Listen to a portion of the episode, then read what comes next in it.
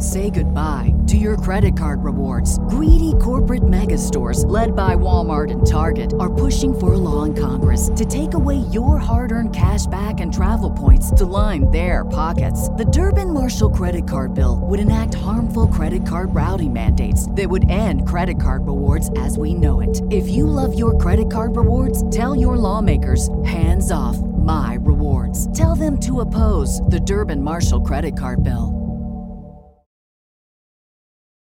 The Mind Aware, 829.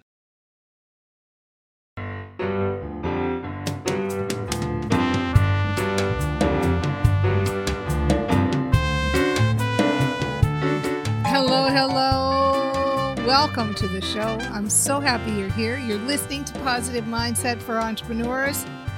This is the show where you discover how to leverage the power of mindset and build your business faster. Oh, yeah. That's what I'm talking about. I'm Dana Wilde. I am your host. And if you want to feel good, build your business the feel good way, keep that feel good mojo, emotional momentum happening, then you definitely want the Positive Mindset for Entrepreneurs free daily newsletter. You can find it at danawilde.com slash mantra. danawilde.com slash mantra. Today, I'm going to tell you the story of the one armed judo fighter. I just ran across this the other day, and I have to tell you, it sounds like it might be true, but I don't think it is. I think this is one of those parables that people tell, and it really hit me how much it applies to business. And you're going to see what I mean when I tell you the story. So, here is the story or the parable or whatever the case may be whether it's true or whether it's not, I still think it's very good.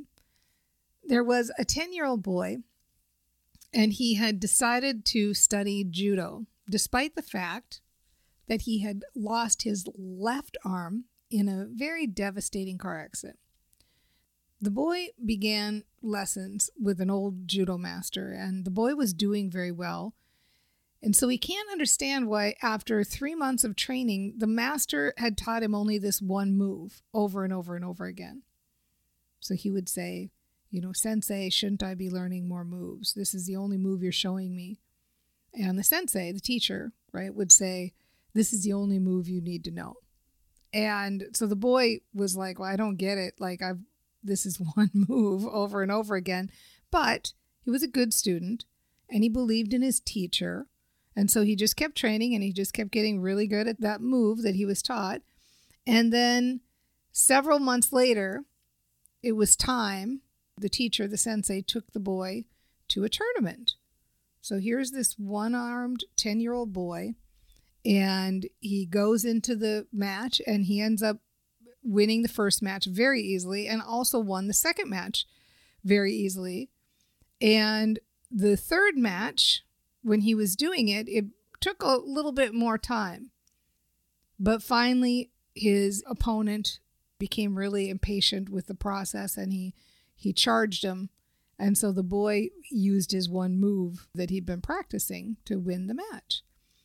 And so he was still just amazed that he was winning these matches. You know, it was one, two, and three, and he was done. And now he's in the finals, and his opponent is bigger and the opponent stronger and more experienced. And totally, the boy looked outmatched. Like it didn't look like there was any way that this boy was going to be able to win this match. So, concerned that the boy might get hurt, the referee called a timeout and he was going to stop the match. But then the sensei intervened and said, "No, no, you don't need to stop the match. I know this this looks bad, right? It looks bad for him, but just let him continue. So the match resumed, and the opponent made a really critical mistake and he dropped his guard. And instantly, the boy used his move, that move, the move that he'd been practicing over and over and over again, to pin him. So the boy won the match and he won the whole tournament. So he was the champion. So on the way home, the boy and the sensei, they looked at every move and they talked about the match. And then the boy finally summoned up the courage to ask the real question So the question he asked was, Sensei, how did I win the tournament? Because I only know one move and I only use this one move. So the sensei answered, For two reasons you've won. The first is that you've mastered one of the most difficult throws in all of judo. So, one of the most difficult moves in all of judo, you have mastered it. That was the move. And second, the only known defense for that particular move is for your opponent to grab your left arm, which, of course, the boy didn't have a left arm because of his accident. So it turned out that the boy his biggest weakness, supposedly, his biggest quote unquote weakness, not having a left arm as a judo fighter, had actually become his biggest strength. He used that weakness and it ended up causing him to go to the championship. It became his biggest strength. So I heard this parable and I heard this story and I thought, wow, this is exactly what it's like to run a business if you are willing to embrace that thing that you think is your biggest weakness. Because everybody out there, you all have weaknesses that you might consider quote unquote defects in your business. So they might be personal defects or they might be professional defects. You know, you might have something personally where you're like, well, I have a lisp or I'm really overweight or I've got some other kind of physical challenge that makes me different or some kind of personal thing that makes me different. I've had eight marriages or whatever the case may be, right? So, some kind of biggest defect that you think is the thing that's standing in your way, and this is something personal. Um, for example, mine might be that I'm a high school graduate, but never went to college. You know, hard to find another person who's teaching brain science, you know, or that the most of the happiness experts out there are people who not only went to college and not only got their masters or their doctorates, but they went to like Harvard or someplace like that. So just being a high school graduate and out here talking about these things would look like a defect.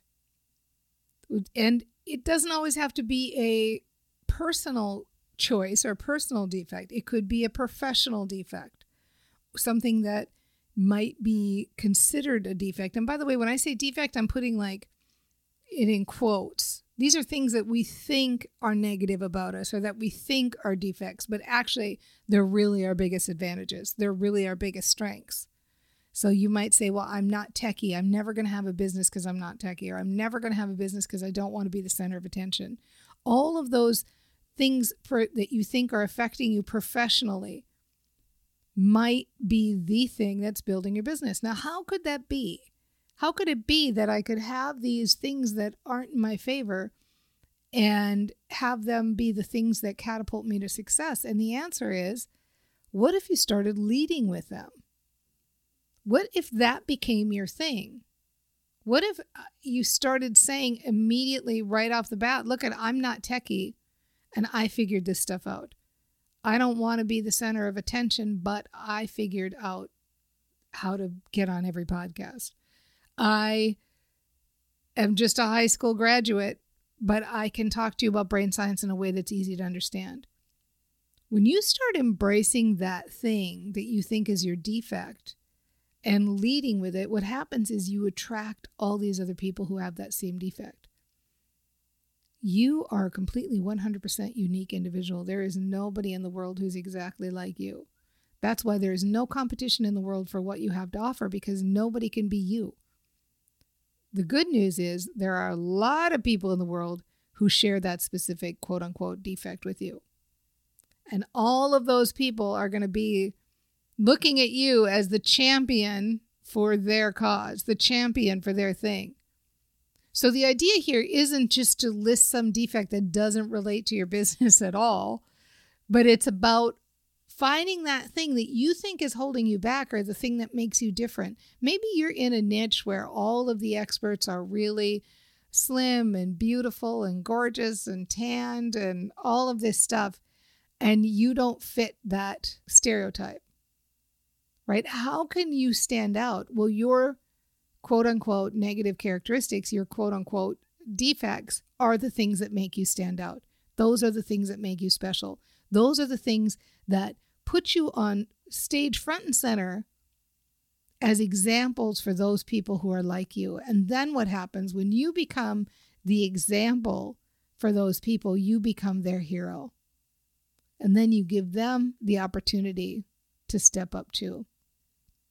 So ask yourself what are the things that you think actually are standing in your way? Oh, I've got six kids. Woo, maybe that's the thing that helps other parents identify with you. Right? What are the things that you think are standing in your way? And maybe that's the thing that's actually your greatest strength. What would be standing in the way of being a judo fighter or maybe having one arm? Unless it becomes your biggest strength. And each and every one of us has something like that too. So that's the question to ask yourself. What part of my personality or my desires or my background or my professional arena am I looking at as a defect? And it's what's holding me back. And if you can embrace it, ooh, man, you've just branded yourself. Isn't that awesome? Yeah, I thought this was a really good parable too. And here's what I know I know for sure if you're here and if you're listening to this and you are a brain trainer and you're totally getting this, and so that means now it's just a matter of evaluating, looking at it, picking something, deciding, leading with it, talking to people, put your toe in the water, mention it to a few people, see how it sounds. Talk to your followers when I say mention it to a few people. Ask them if any of them have that same defect. Really take those baby steps. Get that support from the people who already are in your sandbox, who know and love you. Doesn't pay to ask your your friends or relatives because they aren't your followers. You want your followers' opinions. You want to see what they think about this because what'll happen is you'll get a bunch of them raising their hands saying, Yes, yes, you speak to me. You are now the hero for me to get out in the world and do that too. And you've totally got this.